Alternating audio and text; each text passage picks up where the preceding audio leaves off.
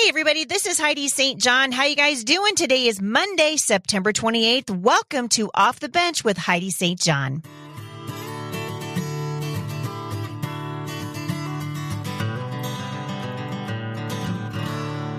Today is Mailbox Monday, you guys. I'm really excited to just get right to it today. Lots of questions coming in. If you guys have a question that you would like to see uh, addressed here at Mailbox Monday, go ahead and go to HeidiSt.John.com forward slash Mailbox Monday and leave them there. That's how we get those questions. It's much easier for us than if you guys leave them over at Instagram and places like that. Uh, coming up on my calendar, really cool things. I hope you guys enjoyed uh, the event in Kennewick Washington at Calvary Chapel Tri Cities. A couple things that are coming up that I wanted to let you know about. First of all, and this is really important. So get ready. People get ready. That's actually the name of the brand new uh, Bible study that's kicking off next Monday at Mom Strong International. So we're going to have you guys uh, join that if you've not already done it. And then I will be doing my first live teaching on that on Wednesday, October the 7th. So that is coming right up. So I hope you guys will uh, join me at Mom Strong International for People Get Ready, our study in the book of Revelation. Also, my husband and I, are going to be celebrating our 31st anniversary this week. So we're pretty excited about that. Wednesday, the 30th is our anniversary. And uh, we just so appreciate you guys listening. You know, because you've heard Jay on the podcast with me before that we do this podcast together. It's very much a, a partnership and we really appreciate your support of the ministry of the podcast in particular.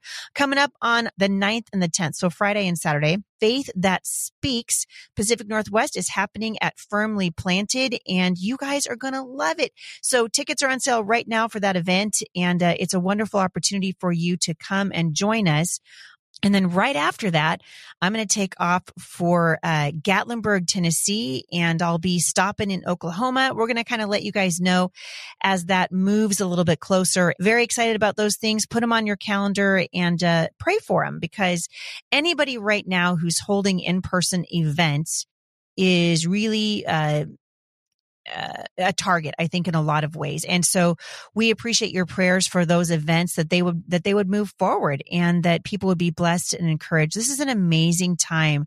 Uh, to be a Christian. Uh, the Bible says in Psalm 77 verse 20, I love this. You led your people along that road like a flock of sheep with Moses and Aaron as their shepherds. And I, I sometimes think about the friendship between Moses and Aaron. And the older I get, the more I appreciate the friends who've been in my life for a long time. True abiding friendship is rare, you guys. Friendship is, is work, but the rewards are worth it. And one of the things that I think has been so devastating about the Rona, about COVID-19 is the fact that, and this is true, you guys, that this, the lockdowns, the social distancing, all of the things that um, have come along with these illegal, unconstitutional and draconian mandates is that it has really hurt individuals. It's hurt relationships. It's absolutely hurting us uh, with regard to our children. And so I'm going to encourage you guys uh, as you think about, you know, what is happening in, you know, your area with your children. Don't let the adversary come in between your friendships. It's probably more important even than it is, uh, than it's been in such a long time because we're in the middle of the scamdemic and uh, I'm going to get to some of your questions uh, today on that in particular. But it's important for you to understand that friendships really are partnerships. They're, they're partnerships that God uses. And Moses and Aaron had probably one of the greatest friendships in all of history. God used them in a partnership with each other to do incredible things. I certainly see that happening here at Firmly Planted Family with the men and women who work on staff here. Uh, they've got very different gifts, but God uses those gifts. We come together in partnership and we use those gifts. And, um, God does something with it, right? It's like Jay and I are always saying, you know, wonder twin powers, you know, activate. Uh, Moses and Aaron were very different. And it's a reminder that we don't need to find friends who think like we do or who have our same strengths. For example, Moses was afraid to speak publicly. And seeing this, God appointed Aaron as his speaker and as a supporter. Aaron was an incredible gift to Moses and supported him through many challenging circumstances. I think often of the women that work with me at, that work with me rather at Mom Strong International of Kay and Marlene and uh, my my wonderful friend and assistant Melissa, who I I, I couldn't do what I do without her. And uh, we want to nurture and support those relationships. Uh, Moses and Aaron worked in obedience to God to accomplish one of the most amazing rescues in all of history, right? They freed the Israelites from slavery in Egypt. Their partnership was legendary and they are mentioned throughout the Bible as being used mightily by God. So today I'm going to encourage you, think about the people that are at the front, the forefront right now of, uh, church work. Think of, think of pastors, think of uh, Bible teachers, think of Christian politicians who really are out on the front lines right now.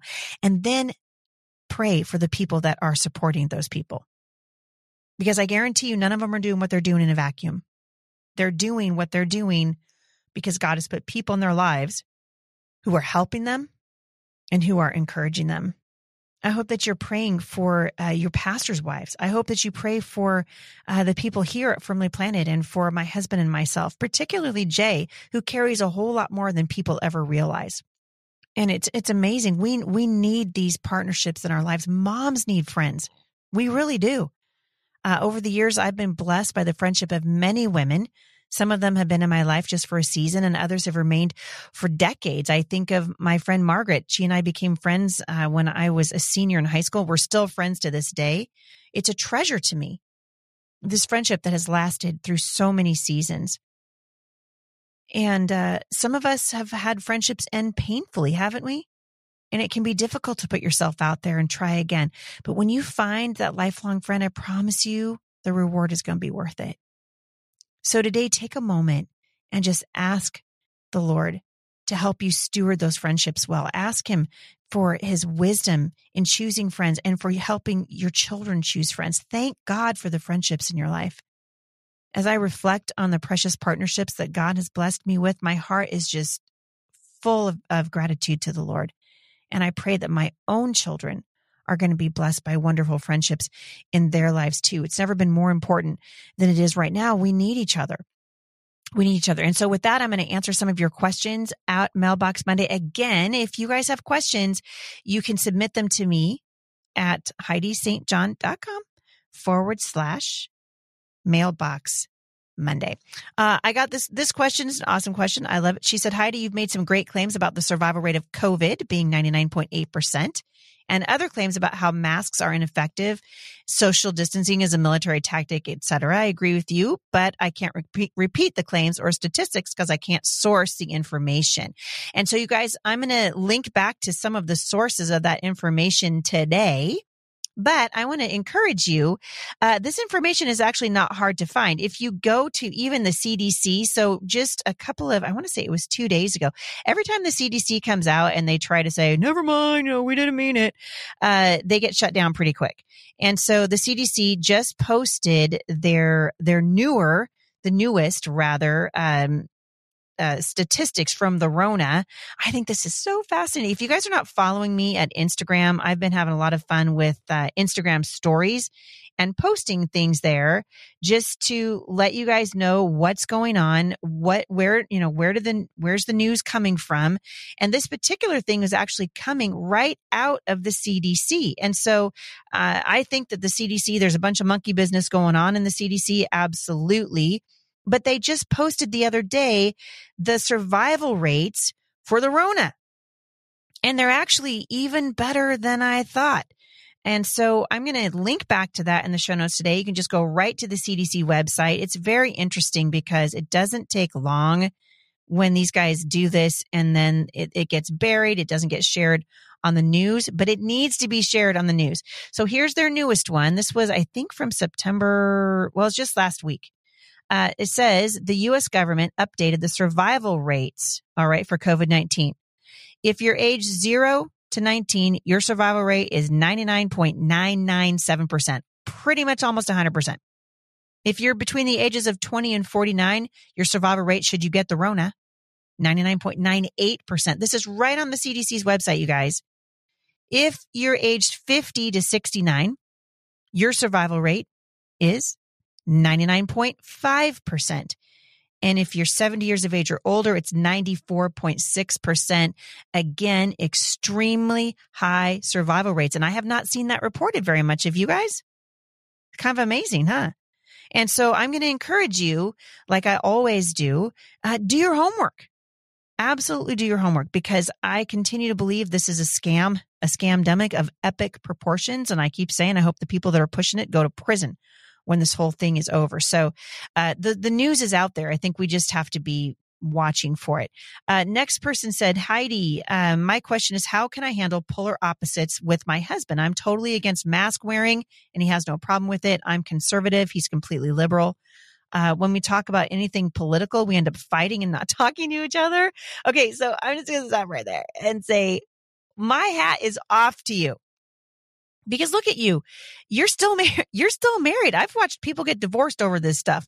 All right? You you are doing a really good job of just uh you're recognizing that you're married to a polar opposite and uh you she went on to say he won't change his mind and i feel like i have to compromise all the time to keep the peace I worry about what the divide will do to my kids. I don't want them to have to pick sides. Help me figure out how to handle it. So I think you handle it the way that we handle everything inside of marriage, right? Which is with as tenderly and with as much prayer as we can possibly uh, muster, because this is where the adversary loves to get in and just mess with us, right? And so we, I don't want my kids seeing me just uh, constantly bickering with my husband. It might be that you guys are just going to have to agree to disagree uh, particularly as we're coming into a very polarizing political season right now.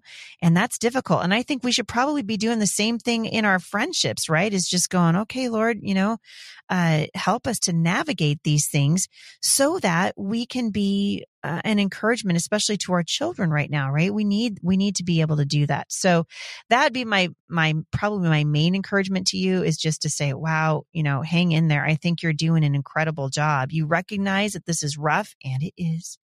And, uh, you're doing an incredible job of just saying how do i how do i handle it so that'd be this the first place i would point you and i'm going to encourage you along those lines all right if you feel like you're going to fight my husband and I have a policy as much as we can help it of never fighting in front of our children.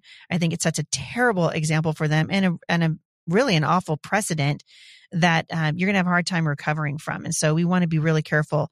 You know, how is it that we we talk in front of our children, and uh, what is it that we can do to be sure that they see what a healthy relationship looks like? All right, so probably more important now than it's ever been and I'm going to just keep encouraging you. Um, hang in there because uh, this has been this has absolutely been rough. All right. So the next question uh, coming from a, ma- a mom who says, should we address laziness and not just fear as a reason for some churches being closed? Well, that's an interesting uh, um, that's an interesting way to look at it. She said one of the pastors I know just opened their church last Sunday after spending a three week vacation in Florida so-called hotspot. My own pastor just got back from Florida and has taken a couple Sundays off this spring and summer with our elders fill, filling in. This after he had April, May, and June off. Uh, didn't preach in December, and three elders did Advent, and so uh, she kind of went on a little bit. And I can see that you're frustrated. Her question ended up with, "Am I just being judgmental?"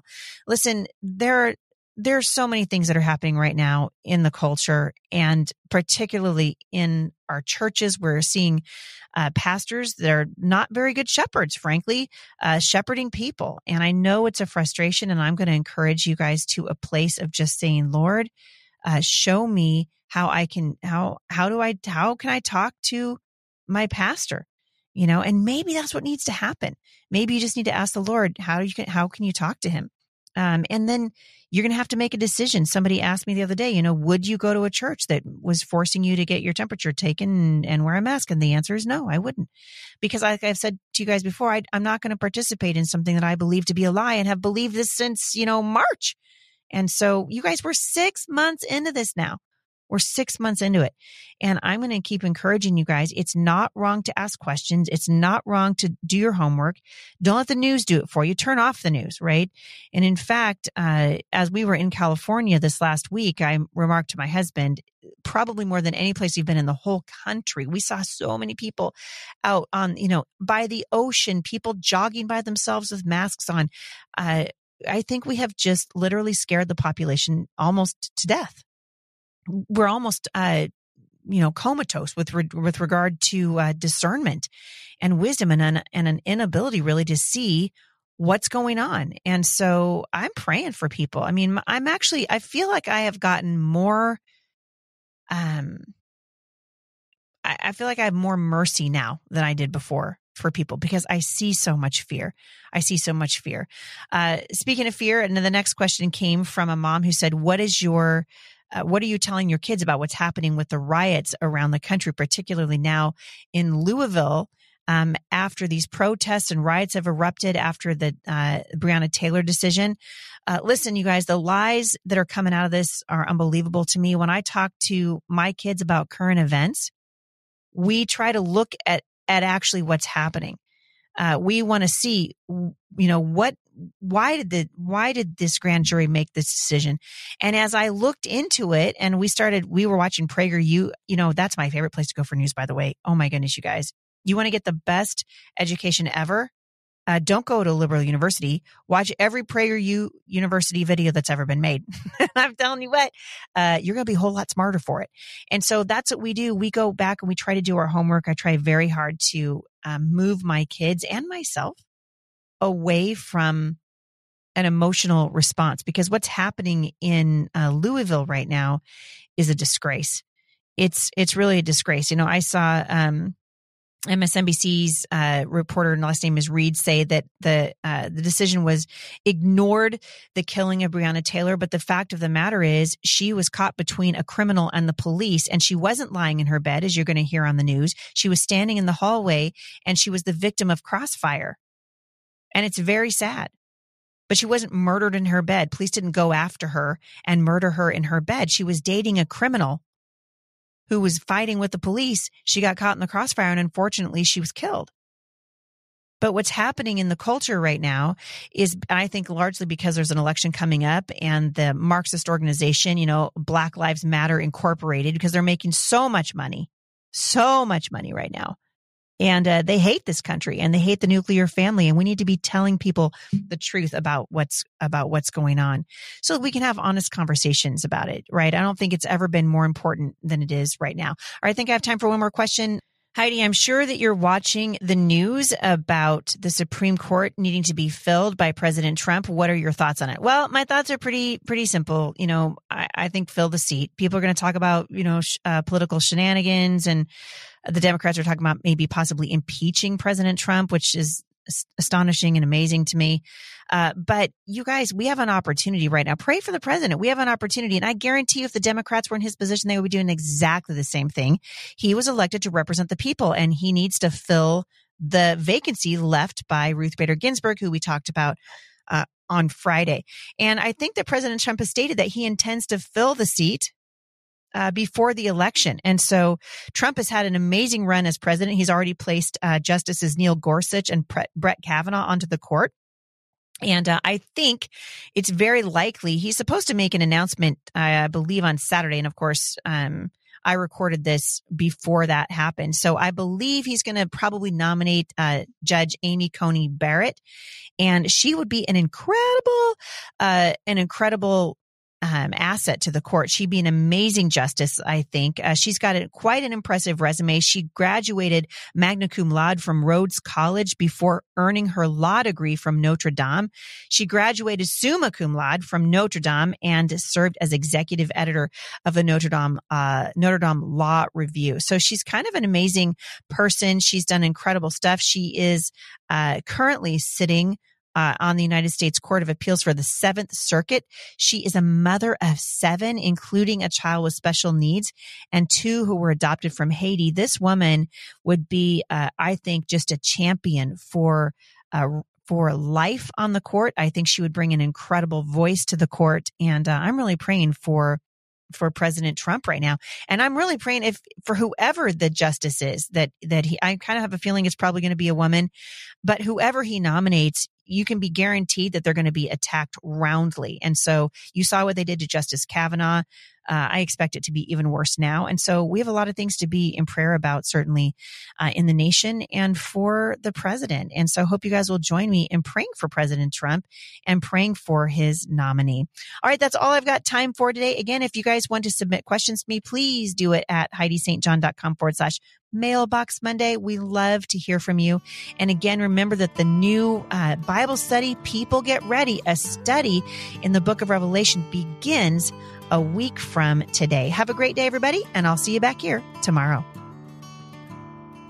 For more encouragement, visit me online at thebusymom.com.